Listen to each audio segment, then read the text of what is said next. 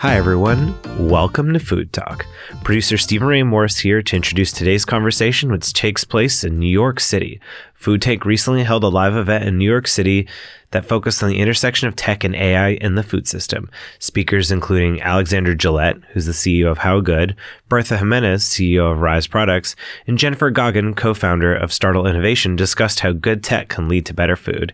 A huge thank you to our partners NYU, Steinhardt, the NYC Food Policy Center at Hunter, and Salon.com for the amazing series of events, and to Facebook's Community Leadership Program, without whom these events would not be possible. Enjoy the show.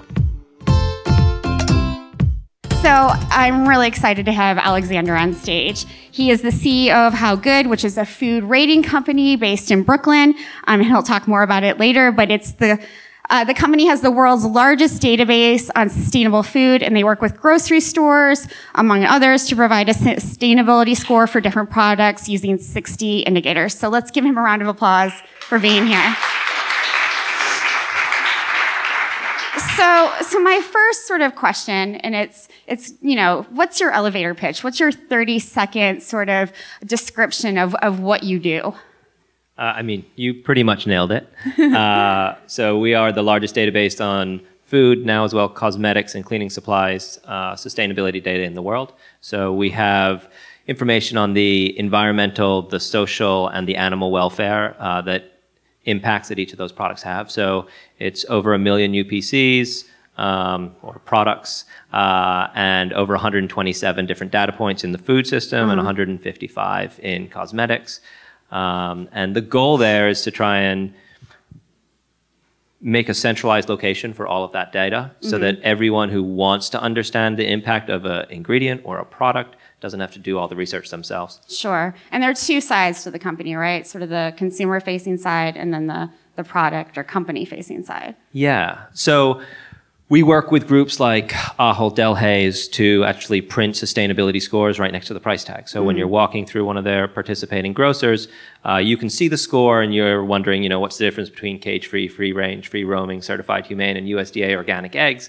Uh, instead, you see it on a, on a scoring system as to what the standards are, and it simplifies the process. And you do that for baby food, you do that for everything throughout the store, and all of a sudden it makes that the ability to make a ethical choice easy. Um, there's an app for people to scan a barcode, see why the product got sure. that score. Um, and then we work with brands to help eliminate issues in their supply chain. So, um, you know, working to with some of the biggest retailers in the world on the back end to try and eliminate uh, child and, sli- and slave labor from mm. their supply chains uh, to identify where the major issues are that you know there's 40 million uh, people in those kind of conditions in the world supported by the U.S. food system and that's a that's a travesty and uh, sure. when you can start to actually say this is how you can change that it can have a big impact well, it's interesting that you say ethical choice and not sustainable choice or healthy choice. And so, I mean, that sort of gets into it when you're looking at things like labor practices or child slavery. Why is that important to you, uh, you know, as one of the founders of this company and really being able to, to have that ethical choice made available to people? Yeah, to me uh, and to how good, I think looking at sustainability in terms of a full picture. I think if you're uh, extracting value from people without giving back. I think if you're abusing, abusive in that manner, it's just as bad to the world as it is to do that to animals, to do that to the environment.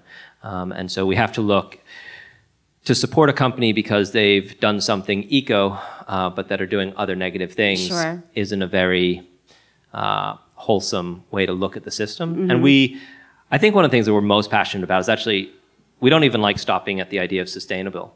Um, so we like to look at the, if you think of the food system in terms of a spectrum, you have, you know, degenerative, negative practices that are extracting, that are causing harm on one side. Sustainable is the midpoint, right? Yeah. That's when you're not doing harm. That's, that shouldn't be our end goal. Our end goal should be regenerative, where you're putting more into the system than you're taking out. Sure. Um, and so that's really what we're reaching for. And I think how you affect humanity is as big a part of that as how you affect the environment and Absolutely. animals.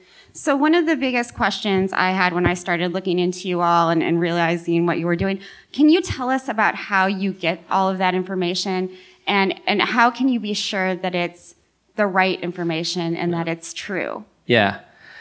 I mean, there's no such thing as perfect data. I think any data scientist would be like, well, the word true data, it almost doesn't exist. I mean, people cite their data as true, but um, there's always the human element. So what you try and do is just you try and build up as many sources as possible. So we use 350 different uh, data sources, mm-hmm. and we're growing that library constantly, uh, so that you're not Can just. Can you talk a little bit about where those sources are, what they are, and where they're yeah. coming from? So you know, a really simple source that probably a lot of people use for different things would just be USDA organic, mm-hmm. right? You understand when a product is grown by USDA organic standards exactly what the rules are, right? Um, and so you can plug that into our system, and for a subset of crops, you then know that they've achieved this subset of standards throughout their entire process. Um, when we're looking, so there's two different steps. One is mapping what all the impacts mean. Mm-hmm. So we mm-hmm. call it mapping the food system. So it's not just what's the impact of growing corn or what's the impact of growing tomatoes. It's if you grow tomatoes in California, uh, you have to weight water impact a lot higher than you do if you're growing tomatoes in Florida or sure. in Mexico, right? And so being able to say, uh, not just for water issue, but for every one of those issues, where does it matter? In what areas? You know, what are the legally allowed pesticides, fertilizers? How do those play into mm-hmm. it? And do that for every aspect along the growing practice, and then be able to use these sorts of sources to say, okay, that pesticide was or wasn't sure. used. So, do the indicators change sort of based on current conditions? I mean, I'm sure that, you know, as the effects of climate change become more evident, do you have to change your indicators to sort of reflect that? Yeah, I mean, we call it a living system, you know, in the same way that there's no such thing as perfect data, there's there's changing understandings of the science. I think one of the biggest shifts right now going on within the food system is the understanding that the vast majority of products we can actually grow in a regenerative way, right? right? Um, that we don't have to do it this way, um, but is there the will to make those changes? Yeah. Um, and so now that we can identify and track, you know, with life cycle analysis, what those impacts are for every single ingredient, we can start to say, okay, how can we improve this on a at scale? Is there will to change those things? I tend to find that companies you know, when you're looking at will to change, if you talk to the average person in the room, there's there's will to change right, this, right? right? Uh, people really care about these issues. When you're talking to companies, they tend to have some sort of focus, maybe driven by a passionate group of people mm-hmm. within that company. Mm-hmm. Um, it tends to be about certain issues, you know, that they identify as the things that they want to kind of lead the charge on. Mm-hmm. Um, I do believe that if you can get enough of them to do that across their categories, um, that it that it has a big change. You know, it's that idea that when Walmart shifted to CFLs, all of a sudden CFLs price dropped to a place where sure. people were willing to buy them. Um, and I I don't think that's the perfect system, but in the system and the way that it's designed, I think that's the best way to achieve large scale agricultural mm-hmm. change. I, am also interested in, in how consumers are responding, like the people, you know, moms and dads and, yeah. and, you know, people like me who go to the grocery store sometimes so much information or another label or another indicator or you know another thing to scan with your phone can be really confusing. Uh, how are how are people responding to what you're doing? We call it the nascar effect you know um, so many logos. so many. I, I, mean there's over 400 different uh, labels now. Uh, some of those labels if the product was grown in a different country they have different standards for what the same label means um, and you know, pieces of information like that erode customer trust mm-hmm. um, because obviously they don't know where that ingredient came from, right. so they don't know what standard, and they don't even know. They just hear that oh, this can have different standards. And when you hear that once, you start to question. It's the same thing in the egg aisle that we were talking about. There's yeah. this people stare, you know, at those different standards and they don't know which one's which. Um, what we found, you know, the data side is really interesting. When you put our ratings up, for example, in the store, you see a best rated product averages 180% lift in sales. Mm. Um, that's in, amazing. In baby food, it's over 1,000%, right? And that's coming at the expense of lower rated products. So you see a customer shift towards um, those better rated products. And I think that there's, there's a desire for it to be simpler and transparent. The opposite is also true. If you look at our app, um, when we launch our ratings in a grocery store, less than 1% of people download our app to mm-hmm. scan those barcodes, right? And I like to talk about this very honestly because it's like, look, you can't ask people to take extra steps. They have, whether it's their kids or a meeting Right. or whatever the next thing is, they're in and out of that grocery store. Right. The number of steps extra that we've worked out a person will take to buy something more sustainable is zero. And that doesn't mean they don't care. Yeah. When you put the ratings up and the steps are turned into zero, they shift their purchases. yeah. Yeah. And and we don't do this only in high end stores. We do this across different uh, income levels, um, and you see that shift across all of them. And sometimes it shifts uh, where you'll see those. Um, you'll see the increase in sales happen when there's a smaller price differentiation between the two products. Um, but you see it across the entire country. I mean, the list that one of our first trials was down in Texas, you know, and uh, I was in these rural, very poor communities that when you brought up these issues, there wasn't a lot of like passion um, from the groups of people that I was talking to, and I was wondering how it's going to perform. But then the ratings went up, and you saw people really respond to them. Um, and then we started to talk to them about why, and it's about that simplicity, right? They want to support products, and for them, it was a lot about the social uh, issues and about it being connected to their local community. That's Yeah. great. That's great. And having that information and not having to do something extra, I think, is really key. Yeah. Um, so much uh, onus is placed on consumers. They really don't need, like you said, another thing to do. Yeah. Um, so one of the things that you and I talked about in, in preparation for this is this idea that you know what you've done so far is products that have already been developed, but there's a real opportunity to work with product developers and help them make these changes very, or you know, help them develop products that don't need these changes in the first place. Can you talk about why that's important to you? Yeah, I mean, starting a product off is so much easier than changing the formulation. Yeah. Um, uh, we were talking to one major brand, and they talked about reducing, you know, by a couple of milligrams the salt content in their product, and that they literally get thousands of angry tweets and emails Oh. uh, sent to them, Yeah. right? And so, some of the larger companies are very cautious about changing their ingredients. Some are more willing. Um, we have uh, one partner who is uh, we're literally developed them an entire dashboard so that they can see the impact of every single ingredient in every one of their products. They can see how their products compare to the rest of the Right. industry, and then they can change one of those products. They can say, okay, what's the worst impact across multiple categories? So let's say water usage or labor issues, right? And they can see on a dashboard all these impacts, and then they can click that ingredient and see what their other sourcing options would be, and you know they can shift from uh, the negative labor and water issues in California for their cashews and look at what's going on in Spain, where there's kind of more ideal natural conditions as well as actually better um, labor conditions, um, and they could look at that as a sourcing option. So interesting.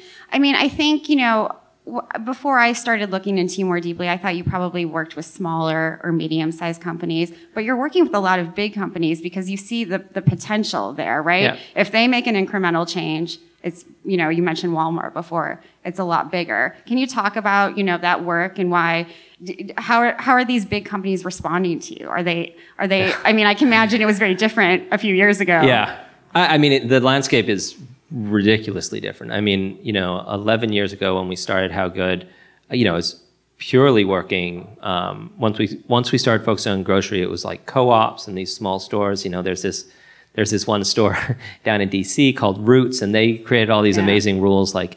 Uh, every single product in their store had to have a good or above rating from how good. Uh, otherwise, they were going to remove it from their shelves. love and they sent all the manufacturers letters being like, "You have two years to reach this standard." So you know? interesting, yeah. Uh, and that passion and the amount that they taught us, you know, that was a, an early part of our process, and we we learned a lot from our partners. Was amazing, um, and it gave us time as well to build up our database. Right? I think back then we were like, we have thirty thousand products, you know, and that felt. I mean, that felt huge. Of course. Um, and now, yeah, now we partner with, um, we've partnered with everyone from Walmart. Ahold Delhaize is like, you know, 2,000 stores here in the US from Stop and Shop to Giant to Food Lion, right? Um, to working with groups like Dannon and, uh, you know, General Mills Yeah. and these different players. And the reason we want to go there, and we said this, I remember some of our like early arguments with the food co-ops, they were like, well, what happens if Walmart wants to use your system? Would you say yes? And we're like, yeah, of course. And they're like, no, you can't. That's, you know, this is how we differentiate ourselves. And we're like, yeah, but the bigger picture for what you're trying to do, like Walmart using this type of a system Yeah. is a sign that you've created change by helping customers know that this is important and the food system having to adapt to that. And then you can find the next step, right? You can lead by setting the next new standard, right? Like, I want to put myself out of business by making Right. my data no longer a differentiator. Right, right. That's a, that's a really great point. I want to turn to questions now. Good afternoon. Uh, my name is Clay Gordon, and I work in the field of cocoa and chocolate. And there are a lot of issues associated, for example, with um, ethical trading and ethical sourcing. So I'm sort of wondering from a big data perspective about turning it backwards. Can you do any meta analysis to be able to understand the impact of um, fair trading systems like FLO, right? And examining their impact and going to them and saying, you guys are not doing the job you want to do, not just focusing on the actual product itself. Yeah. Um,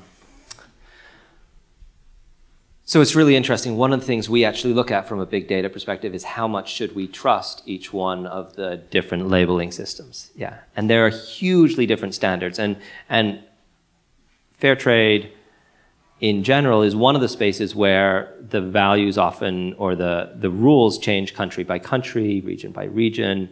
You know, um, there are some certifications that literally the company is just saying we adhere to these standards and no one is going to the farm. And there are other situations where there is someone who inspects a farm every year or more often than that. And so within our own rating system yeah we there's a huge amount of credence given to the ones that are sending people to farms and the ones that aren't give very little value to us um, and one of the issues we've actually written reports for some of the big players on this issue um, and basically what you end up having to do is you have to get down into the nitty gritty and say these are the small nonprofits in that region that can go to the farms and, ass- and assign because all of these other players just aren't giving you real data. They're giving you a feel good factor uh, that may have the sales lift that you want in a short term thinking, but when the picture of that child picking your cacao comes out, you know, that's going to backfire. There's a larger conversation that I can have Okay. Let's. g- Are there any questions on this side of the room? I want to make sure that we're giving equal time to both sides of the room. No questions. This is my noisy side. Really? Okay. Hi, Hendrik from Berlin. Uh, how do you see the blockchain technology uh, playing a role inside like your business, but also uh, the future of labels uh, in general?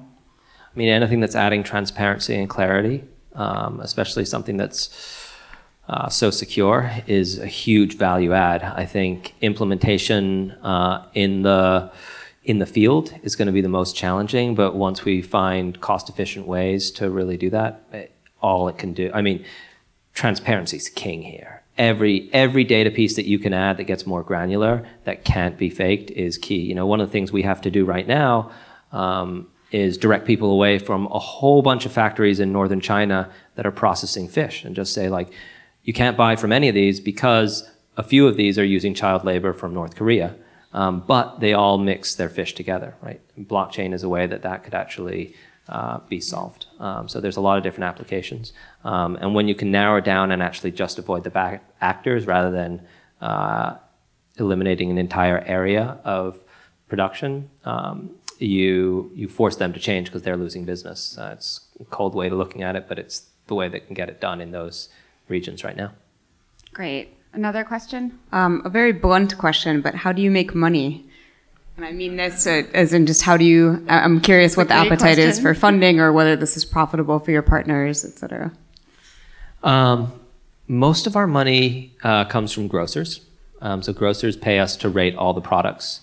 Um, we now have, in the beginning, we were like, you know, what, we're not going to work with, with manufacturers because we're rating their products. But then we realized pretty much every rating outfit out there takes money from manufacturers. So if you think of USDA Organic, if you think of B Corp, if you think of all these great organizations, they get paid to do this. And so we said, look, we have this giant data and they're not using it because we're not selling it to them. So we've started building these dashboards for manufacturers as well. Um, so we sell them access to do deep dives and, and basically look at how their products are reported. Um, and I think the, uh, we're also VC funded. So, you know, and both by impact invest, we're invested in, in by nonprofits, impact investors, and conventional VCs. Okay, I think we're going to end questions. Thank you so much. Let's give Alexander a round of applause.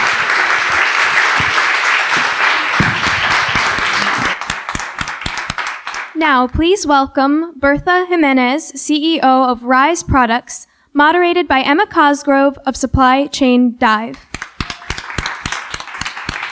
Hi, everyone. I'm Emma Cosgrove. I'm a reporter from Supply Chain Dive, and I cover supply chains, including but not exclusively food and agriculture. And I'm really excited uh, to be here to talk about good food and good tech today with Bertha Jimenez. Um, Bertha's going to tell you all about her. She's trying to solve a specific problem, and I think that figuring out the solution to that problem is easier than the work of actually solving it. So why don't you tell us what the solution is first? That's the easy part, and then we'll talk about the hard part. Sure. Hi, how are you? Uh, so what we do is like we work with, uh, or we collect organic byproducts and convert them into ingredients. To put it like easier, uh, right now we're working with the beer industry. We collect their byproduct that's called spent grain. This is just malted barley that have been already been used to make beer, and we make it into a high fiber, high protein, and low carbohydrate flour and then we sell that to chef bakers and food manufacturers. And your company is called? Sorry, my company? The name of the company? Oh, I didn't say. uh, Rise Products. There we go. Rise Products. Um, great. So problem solves. Yeah. Right? So easy. Fantastic. Every time I come to a food tech discussion, I feel like you get the problem, you find the solution, and then we're done. Amazing. Okay. Let's talk about the hard part. So it sounds like what you're describing is part of um, a growing concept in business, which is the circular economy. Could you explain how Rise Products plays into the circular economy? Sure. So actually, we believe in something called industrial symbiosis that basically is the same thing as in circular economy, but seen from the systems of industries and cities. And basically, what industrial symbiosis said is like the byproduct of a company can be the raw material of another company. So we were trying to foster like trying to see how we can make something out of this concept. And what we did was like, uh, we started to see, because we are living in New York City, what are the main industries in New York City? And that's where we find out that there's the breweries, there's a lot of beers in New York, and not just New York, but everywhere. And then we were like the weird people going to the brewery stores and asking, what is your waste? What do you do with your waste? So like that's how we kind of like started with this concept because we our mission was to reduce. We believe that like everybody can help reducing waste, but industries do play a big role on you know on what we consume, on what we use, where waste goes. So that was our uh, our mission and still is. Totally. Yeah, it's so interesting because uh, upcycling is a really hot topic right now. Food waste, obviously, is a hugely hot topic. And uh, it's often treated as this thing that we're all looking away from, but big business makes money off of waste. They make money off of cardboard, they make money off of plastic. Waste is an income stream for most businesses. So, can you talk about what, what is the business of spent barley to date? What have they been doing with it before? Yeah, uh, so actually, for the breweries, brewery, for the beer industry, it's something like cost them a lot of money because it costs them, depending how big they are, like around 10 to 13 cents per pound per of this spent grain. So to give you an idea, a small, like a super tiny brewery in Brooklyn, in Gowanus, is a two barrel system, which is like super tiny, that produces 200 pounds every time they create something. And the average beer has like the craft. I'm just talking about the craft. There are like 15 to 20 barrels. This is like 1500 to 2000 pounds of this grain. So like every day in Brooklyn, not just in Brooklyn, in Queens and mostly Brooklyn and Queens, there's like thousands of this spent grain that's sent to the landfill. And it's like, because we don't have more outlets, like that's our main outlet, and we don't even have uh, uh, landfills. We, our landfills are in Carolina, in Ohio. So it, it is like there's a lot of money involved when there's like something that's so uh, nutritional, like so good that this is this barley. There's a few like a bigger companies like um, Budweiser and Anheuser Busch. They do sell it, uh, but they sell it for seventy dollars per ton, which is like super super tiny. So like for the farmers. Um, $70 per ton? Yes. $70 per ton It does not sound like a good return. No. Sounds like Eh, the truck would cost more than seventy dollars. Actually, they are losing money. Yeah. But yeah, that, that's uh, that's a problem for for all the beer Yeah. industry. Yeah. Okay, so for a small brewery in New York City, it sounds like it would be a no-brainer if you could offtake their waste. It sounds like it would save them a lot of money. For a company like Budweiser, how is your solution attractive?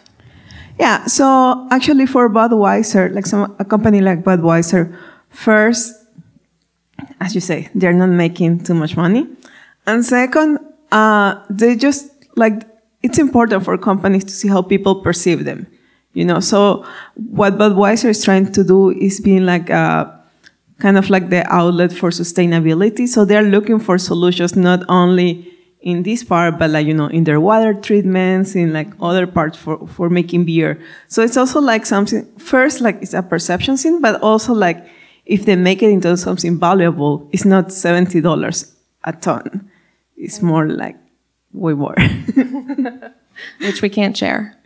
Um, okay, great. So it sounds like it's a good sell on a lot of different fronts to your supply side. How have you been finding the sell side? So with the product that you make and trying to sell it. Sure, uh, that's a good question. So, uh, luckily uh, we're in New York, so people are more open to try new things. Uh, but when we started, because like when we started, we didn't know exactly what to do. Like actually, we started testing different things, like from cosmetics to construction material, and we ended up in the food industry. Uh, we started talking with a lot of bakers, and one of the things that we have found is like the people, the, the thing that the people really like was the flavor. And then the nutrition was good, and then like the sustainability story was good. But the flavor was the main thing that people like. So we switch, even though we are like pro, you know, like our mission is sustainable, is sustainability, but because we're talking about food, the main thing is the flavor because nobody eats ideology, you know. I love that. My first question for Bertha the first time we talked was why are we not talking about pet food right now? It's a massive market, it's very acceptable of byproducts. So tell me why we're not talking about pet food right now. Well, it, it's it's something like we actually did, like at the beginning, and it's something that's still out there for us. We just wanted to tackle, like, you know, if you see the EPA system of like where, sh- how we should, t- uh, how we should manage waste, or how we should, like, the first thing is reduction in the source. The second is feed it to people. The sec, like, then is animals and pets. So we just wanted to make it like the most valuable for this. But that doesn't mean that we're not looking into the pet food. Actually, like we're talking with a, like a couple of pet food companies right now. Uh, but I think that's that's uh, something that we probably will go to. It's a chicken egg problem too, right? Because pet food is a volume game. It's not a premium game. Yes. And as a startup, you kind of need a premium to get going. Yes, And you need ah. good people who will pay overpay for your product so that it can grow. Overpay for your groceries, people. It's important. if you can afford it, I'm not kidding. Buy the most expensive product in your grocery store if it's sustainable because you're the one who's going to buy it.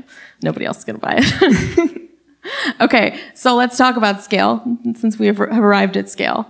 How do you get from the scale you're at now to the next rung? What do you need? Who do you need? What kind of funding do you need? Sure. Uh, so, like the like actually our first first batch was like two pounds when we started like thinking about how to create a system. Uh, When was that? uh, 2016. 2016. Okay. So like we make a like just like testing on a kind of like lab equipment. Uh, we make two pounds. We're so happy about making two pounds, and actually we we make it ten pounds then later, and we were so happy. And uh, but of course that costs a lot of money because it's just tiny amounts. Right now we are we have a small facility in Long Island City where we are able to produce it's like 300 pounds per each time we do it. And, but because we were like trying to scale, we were also like looking like how we can use also machineries that are not used, like, like potential, even though it's not like the perfect system, we have always like trying to see like, okay, this is the perfect, but let's go for the good and let's be resourceful at what, about what is out there. So existing co-packers machinery that would maybe Yeah. dormant overnight or dormant during the day that you could share. Yes, uh, so we are working with a malt, malt house in upstate because they have dehydration systems. It's not the perfect one, but it's good enough. And actually, with them, we're able to create uh, 2,000 pounds. So it's a lot. And now we're our new partner, which is uh, Budweiser. Uh, they're able to create like in five to six months, something like two tons. so And how is the processing for for a supplier that large going to go? Do you have existing resources to process that, or is Budweiser handling the processing? Yeah, so with Budweiser, we have been like talking from like the beginning, but of course it's like a huge company, and we were like just like a tiny idea at that time. Uh, they still like we we gave them like a couple cookies, and they love it. So you know, uh, so with them, what we found is like they are really good manufacturing scenes. Uh, production is like something that they love doing. And we are really do good on r&d so and then sales and marketing is something that kind of we are gonna do both together. So like the way that we are looking at this partnership is like we will be the kind of like the r&d shop they will be the production shop and the sales and marketing even though it's like more like we have to put more work but it will also like open their doors for the distributors Yeah, I love this because it fits into your funding story. I think really, really well, and might you said it might give you a little more time before you need to raise again. Can you talk about that? Yeah. So when we started, uh, we were blessed that we uh, FoodX is an, a food accelerator here in New York City. They gave us our first 50k, and that at that time was like a lot for us. uh, but it was great because like we first of all we didn't have any any experience with food. We were like mostly. Uh, uh, my background is a uh, engin- mechanical engineering, and I have a PhD in technology and management, so I have no idea of food. So they even gave us about the vocabulary. We were calling it inputs and outputs, and the or raw materials, and they're like, call it ingredients, you know. Some big companies would really dig that vocabulary. I think. yeah. So at the beginning, like we were like really like kind of like, okay, let's start it, let's go, let's mm-hmm. fund. But then we saw that there's, you know, because we're like so small and we're so in the beginning of the race, we have to to have a lot, and we wanted to create our own production facility at that time. You have you need a lot of money to have production facility, especially if you want to produce it in New York City.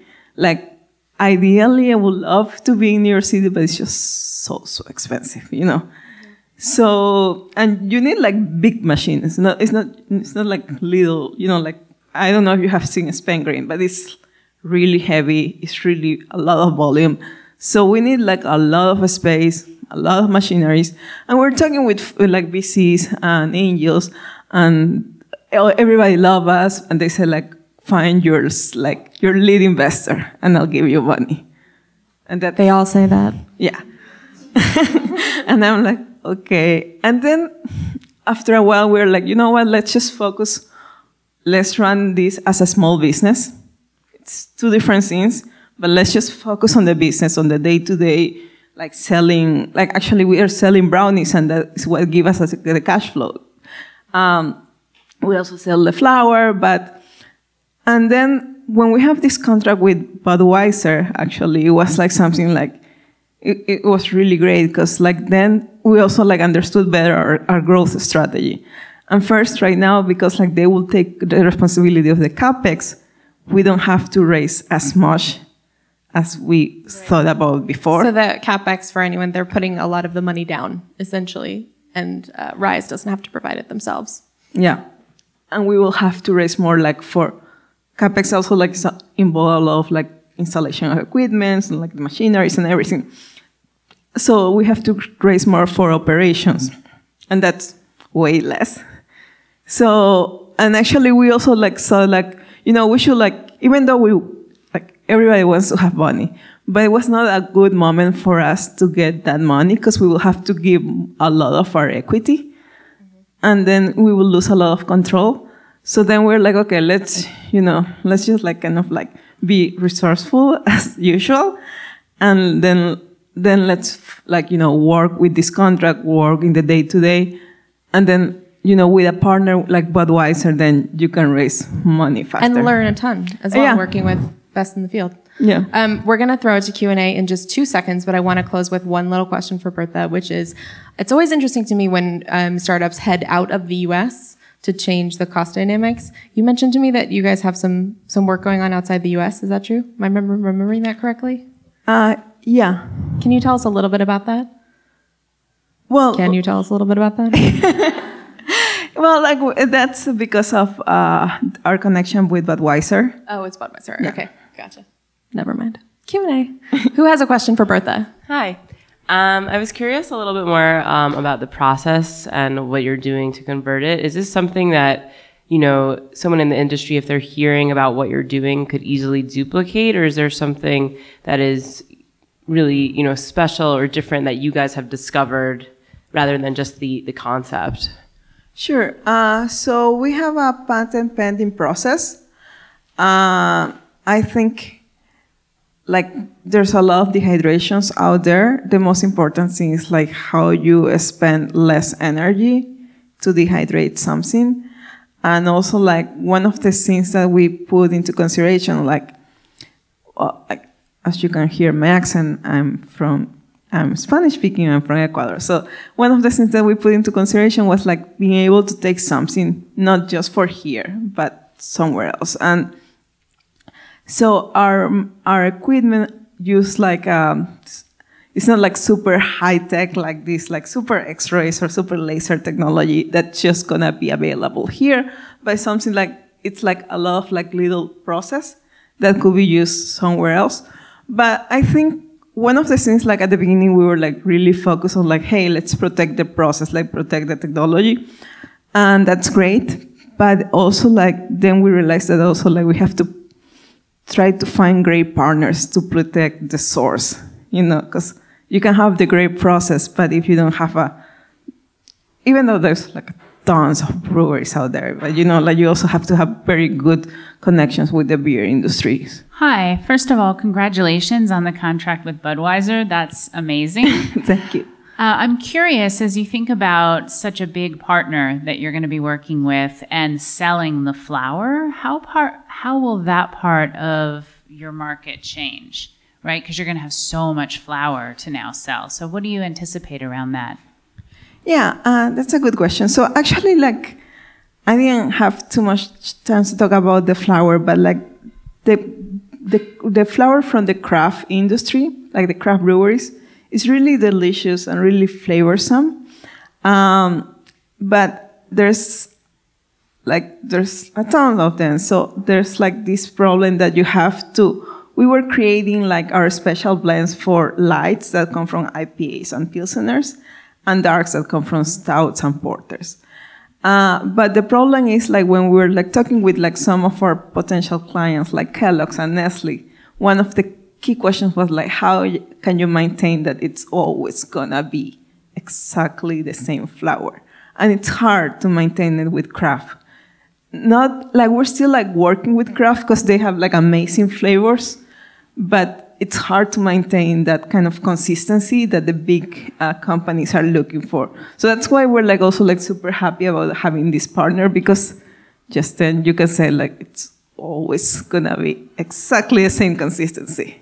We have a question in the back. Do we have time for one more? I'll just repeat the question. The question is, how does the nutritional um, content compare to other flours? Sure. Uh, so the craft, it's 12 times the fiber, two times the protein, and one third of the carbohydrates compared to the normal flour. Uh, the macro, like the ones that come from Budweiser, because the extraction process is better, actually he have three times the protein and 11 times the fiber, but the carbohydrates are around the same. Wonderful. Thank you, Bertha, and thanks everyone for coming tonight.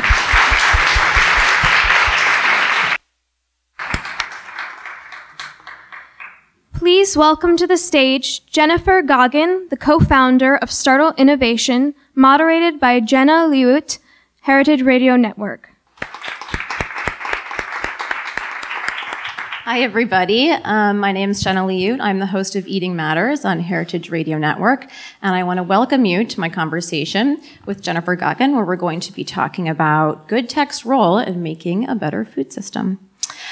So let's get right into it. You've been in the field for quite some time, a veteran. Can you tell us how you kind of got your start and what companies you founded? Sure. Um, so I've been in the food industry for about a decade now, which actually isn't that long, but it feels like a really long time. Um, I started really in the food side of things, not food technology. I ran operations at a local food distributor. So we had a warehouse, we had trucks going all around the eastern coast, and then delivering them to restaurants and um, other wholesale accounts in the city.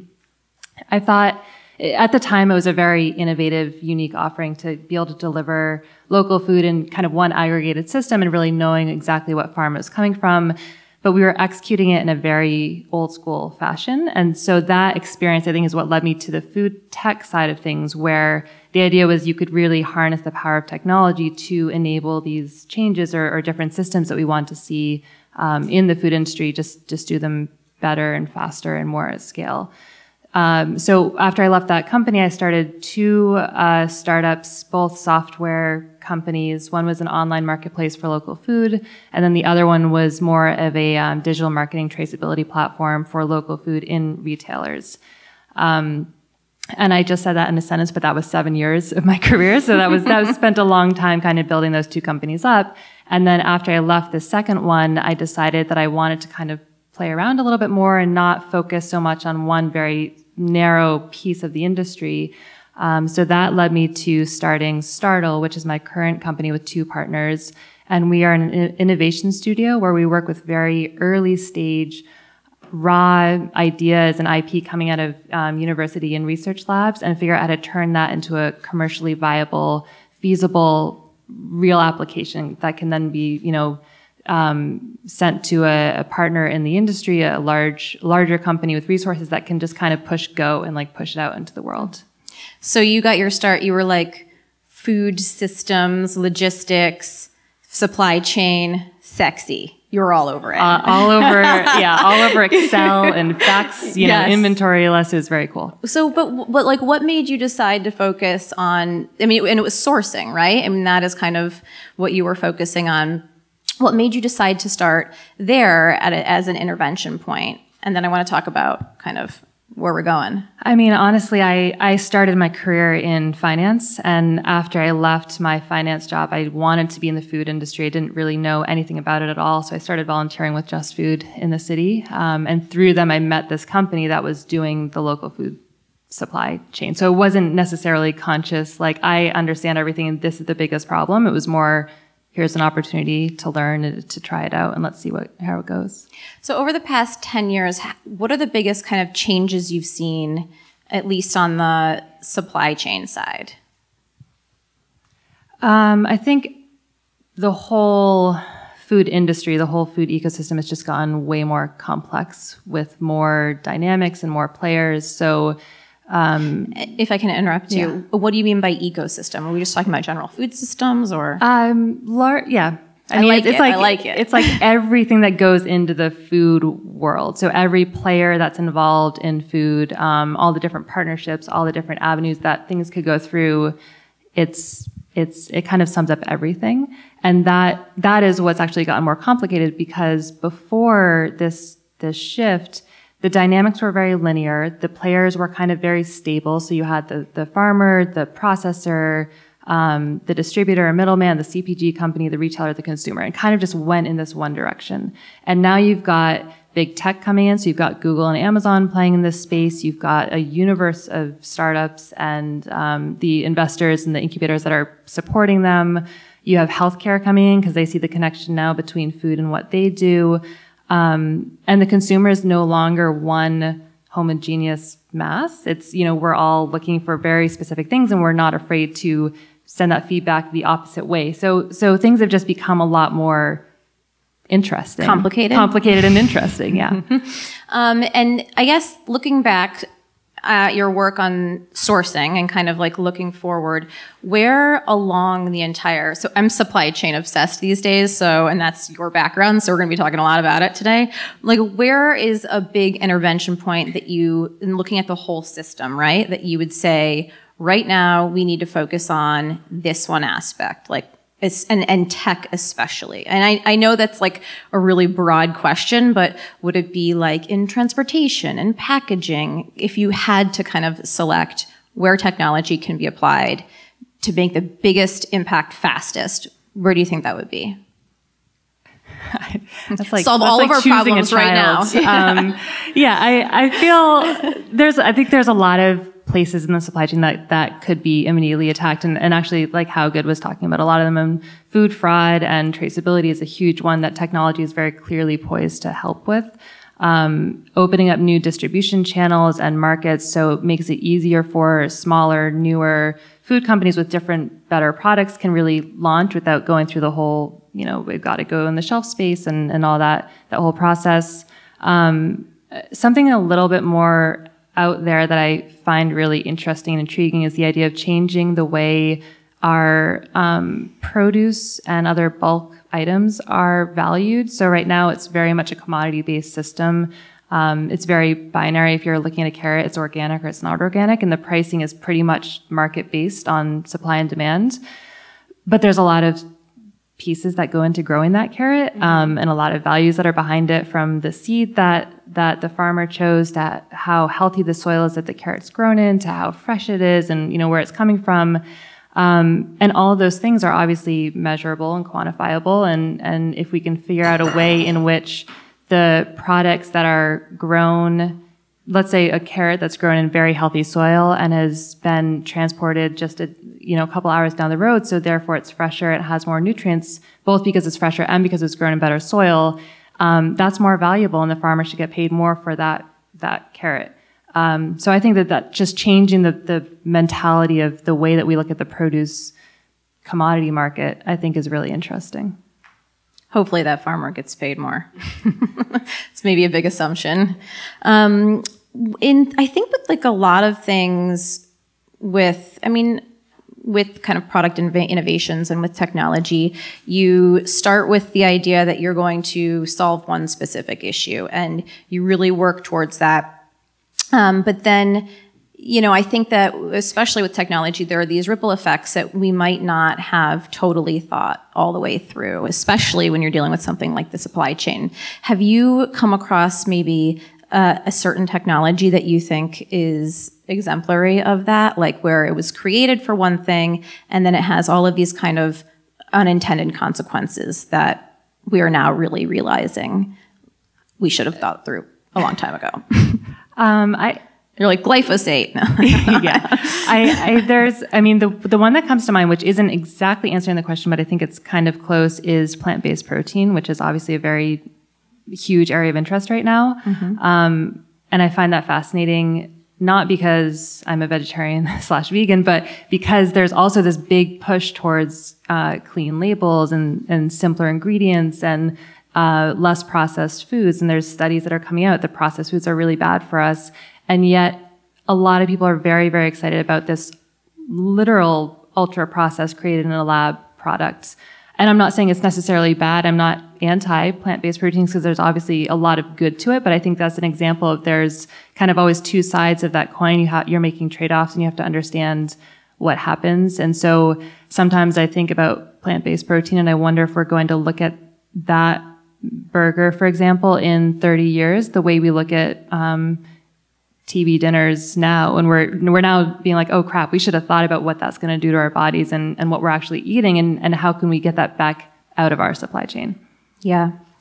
Um, whose responsibility do you think it is to really think through some of these questions? Like, how do you encourage? I mean, you as an entrepreneur, right? Like, what would motivate? What do you think would motivate other entrepreneurs um, and people in this space to really kind of think through some of those repercussions instead of just being like laser focused on one, you know, what they're doing specifically, or maybe what their funders want them to be doing.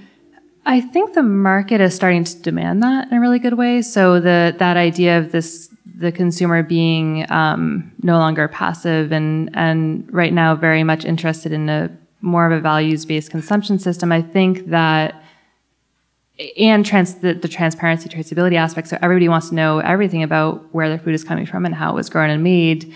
Um, I think that's going to make the entrepreneur or the business start thinking through those those questions.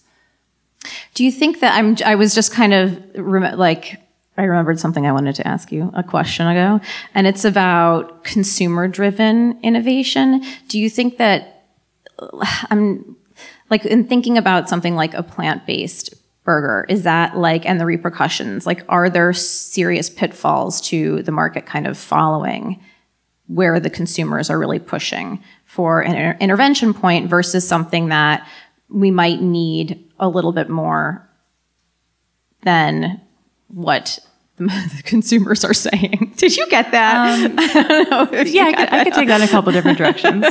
Uh, let's let's see. So, like, do we, you know, kind of where we, the consumer's role in driving the market versus where we kind of need to be going from like an overall like systems change. Yeah, I mean that that you could think about that from the funding perspective. So if consumers are, uh, well, if you take like venture capital funding, for example, and a lot of the money that's out there to fund these new companies, it's generally going towards things that consumers find interesting, that's easily scalable, that's um, super convenient, very convenient and, and personalized. get your food to you as easy as possible. yeah, exactly. That that kind of thing, which which is great.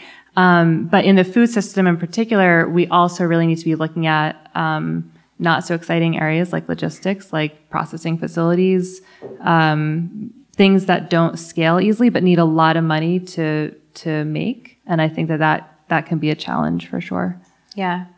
Do you think that that's like an intervention point for government? I, I can't have a conversation with talking about government and you know policy and regulation. Do you think that like kind of governments like force driving technology in a certain way by through like incentives to do things that are maybe more um, innovative from like let's say like an agriculture or soil health perspective something that you can't sell directly to consumers yeah i to be honest am ambivalent about the role of government i don't think it's a bad thing like, that what? they give incentives i like i think incentives are wonderful but i think a market based solution can also be wonderful too. And so I, you know, I think back to, um, well, actually, I mean, what, what Rise is doing is kind of interesting because they are now using those large corporations that have the infrastructure and the facilities, and they're using those private resources to create a, a whole new thing. And that, that's a, a really cool way of doing it.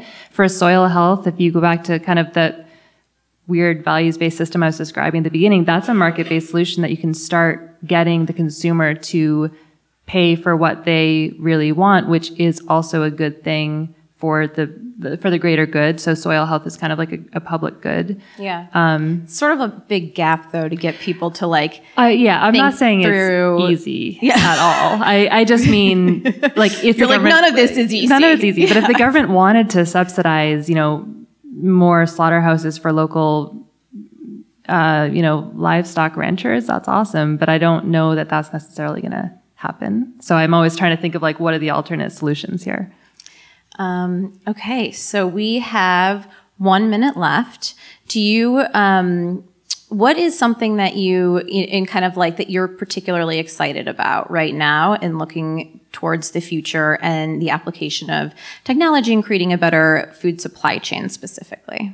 Oh it's interesting because i was about to say i am more interested in a completely different area of the Oh. food system now only because i've spent 10 years on the supply chain so while Right. it's all like I, I know it and it's it's great i have gotten really interested in the area of nutrition these Mhm. days which is for me a completely new area but i think the emergence of um, just all this i mean it, it kind of comes back to the data idea where nutritional studies I'm sure we're all familiar with those headlines that contradict themselves all the time. So, like, I mean, that's eggs- the nutrition field. it- yeah, the- that's the field of nutrition because it's hard to get this information that you need. Like people are bad at tracking their meals. There's so many other things that impact how your body absorbs nutrition, like all external factors or your genes or your stress level or whatever.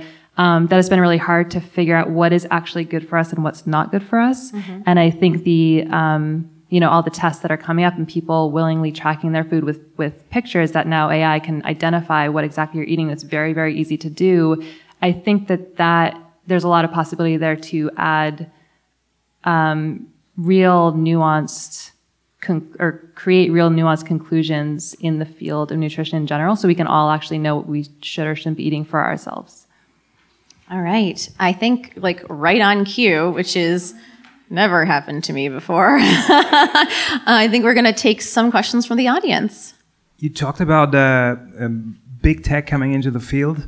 Um, and when we talk about good tech and bad tech, uh, we had some experience with big tech coming into fields and disrupting stuff and making a lot of bad stuff.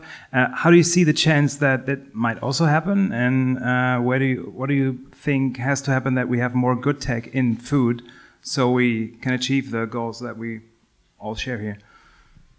It's a very good question. Um, there's certainly a danger that it skews bad.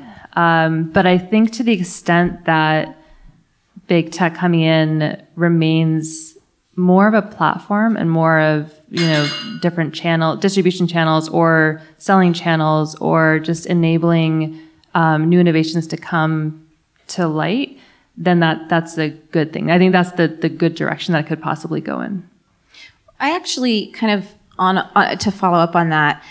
I'm thinking about like the h- like how do you kind of prevent the sort of what is the Facebook motto like fail fast, Fail fast, fail terribly. No, that's not it. But you know what I mean? Like build build fail, fast, fail fast yeah, and all of often that. or something yeah it's not great for food Yes, it's Yeah. not right. I mean, No. can you just say like quickly why that's like particularly bad motto when applied to this industry? Um, yeah, I mean, there's there's first of all, you're working with things that directly impact people's health, so it's not great to like put a product out there that you think may or may not fail, and in six months, and we'll be like, "Whoops, sorry, you all eat that thing that's poisoning you." That's not great. but also in the like in the ag ag industry, the cycle is long, right? So the farmer has one chance a year to get their crop right, and so you can't really mess around with that too much because there's a lot riding on that and, and it's a longer cycle. And so i think that that is another reason why vc funding might not be great for the food system when you're thinking about supply chain and physical goods and actually growing things. Because there's that pressure to get big and go to get go big and really scale fast, Yeah. and, and move faster than the natural systems would allow Hi, sorry, I'm behind a column. Um, this is really fascinating. I actually think your last point about looking at nutrition and all the different factors that affect it um, really suggests research to me. And I wonder how you are envisioning the role of technology in that kind of research, because similarly, you can't feed some people and not feed other people and see what happens, right? So I'd love to hear your thoughts on that. Yeah, so that is more like possibly Big Brother esque big data creepiness, where you've got people, just individuals, all of us. Some of us are tracking our food because we want to lose weight. Some of us are just interested. Um, people are accumulating the data on themselves, and people are testing their genetics all the time, and people are testing their microbiome through all these different kits now. Um, so you're starting to get all the data that you might possibly need, or like there are wearable glucose sensors that continuously monitor your your glucose levels. If you could somehow like pull that together, pull out the relevant pieces, and kind of tie all those different pieces together, I think the researchers could get a better idea of, of what's actually going on. Does that, does that answer your question? All right. I I don't know. We have maybe time for like one more super quick question. Hi, I had a question about your current work with Startle. You mentioned that you're taking ideas and then turning them into solutions that are commercially viable. What are you looking for in an idea that would let you know that it has potential to be commercially viable? We were just talking about that yesterday. Um, it, I don't know. It's hard because the the whole point of us, or our whole reason for being, is that a lot of this technology that's being created um, in labs is done from an academic perspective, and so on the surface, it might not be clear that it could be really impactful in a in a very commercial way. Um, so what we have been doing so far is when we come across an idea that, that we're like, we think we could imagine this in some some application or another, we do just a lot of I, I don't want to sound like too uh, I don't know what the word is, something not great, but like we do a lot of iterating and you know workshopping and uh, market research. So we'll interview people in the field. We're looking at right now um, a technology that can help detect foodborne pathogens in leafy greens, and so for that, it's very raw. Like the the way it is now, the application is now could never scale. But I'm talking to a lot of um, greens packers and processors and growers to see where their pain points are and, and what they would be looking for, and if we can somehow shape this to fit what they need. All right, we're going to leave it there. I want to thank Food Tank, NYU, and Salon for um, hosting us. And Jennifer, thanks for chatting Thank with you. me. Thanks for listening today. A shout out to our producer, Stephen Ray Morris, who makes this podcast possible. And please subscribe and rate this podcast wherever you listen. It would really mean the world to me. You can check out Food Tank at foodtank.com, email me at danielle at foodtank.com, and follow me on Twitter at Dani Nierenberg and on Insta at Food Tank. Thanks again. See you next time for Food Talk.